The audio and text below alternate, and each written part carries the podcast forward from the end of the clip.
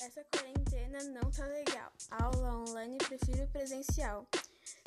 Eu quase me esqueci. Tantos trabalhos e pesquisas não consigo me decidir. A aula online não é fácil não. Se quer cons conseguir terminar, presta bem atenção, porque não é mole não.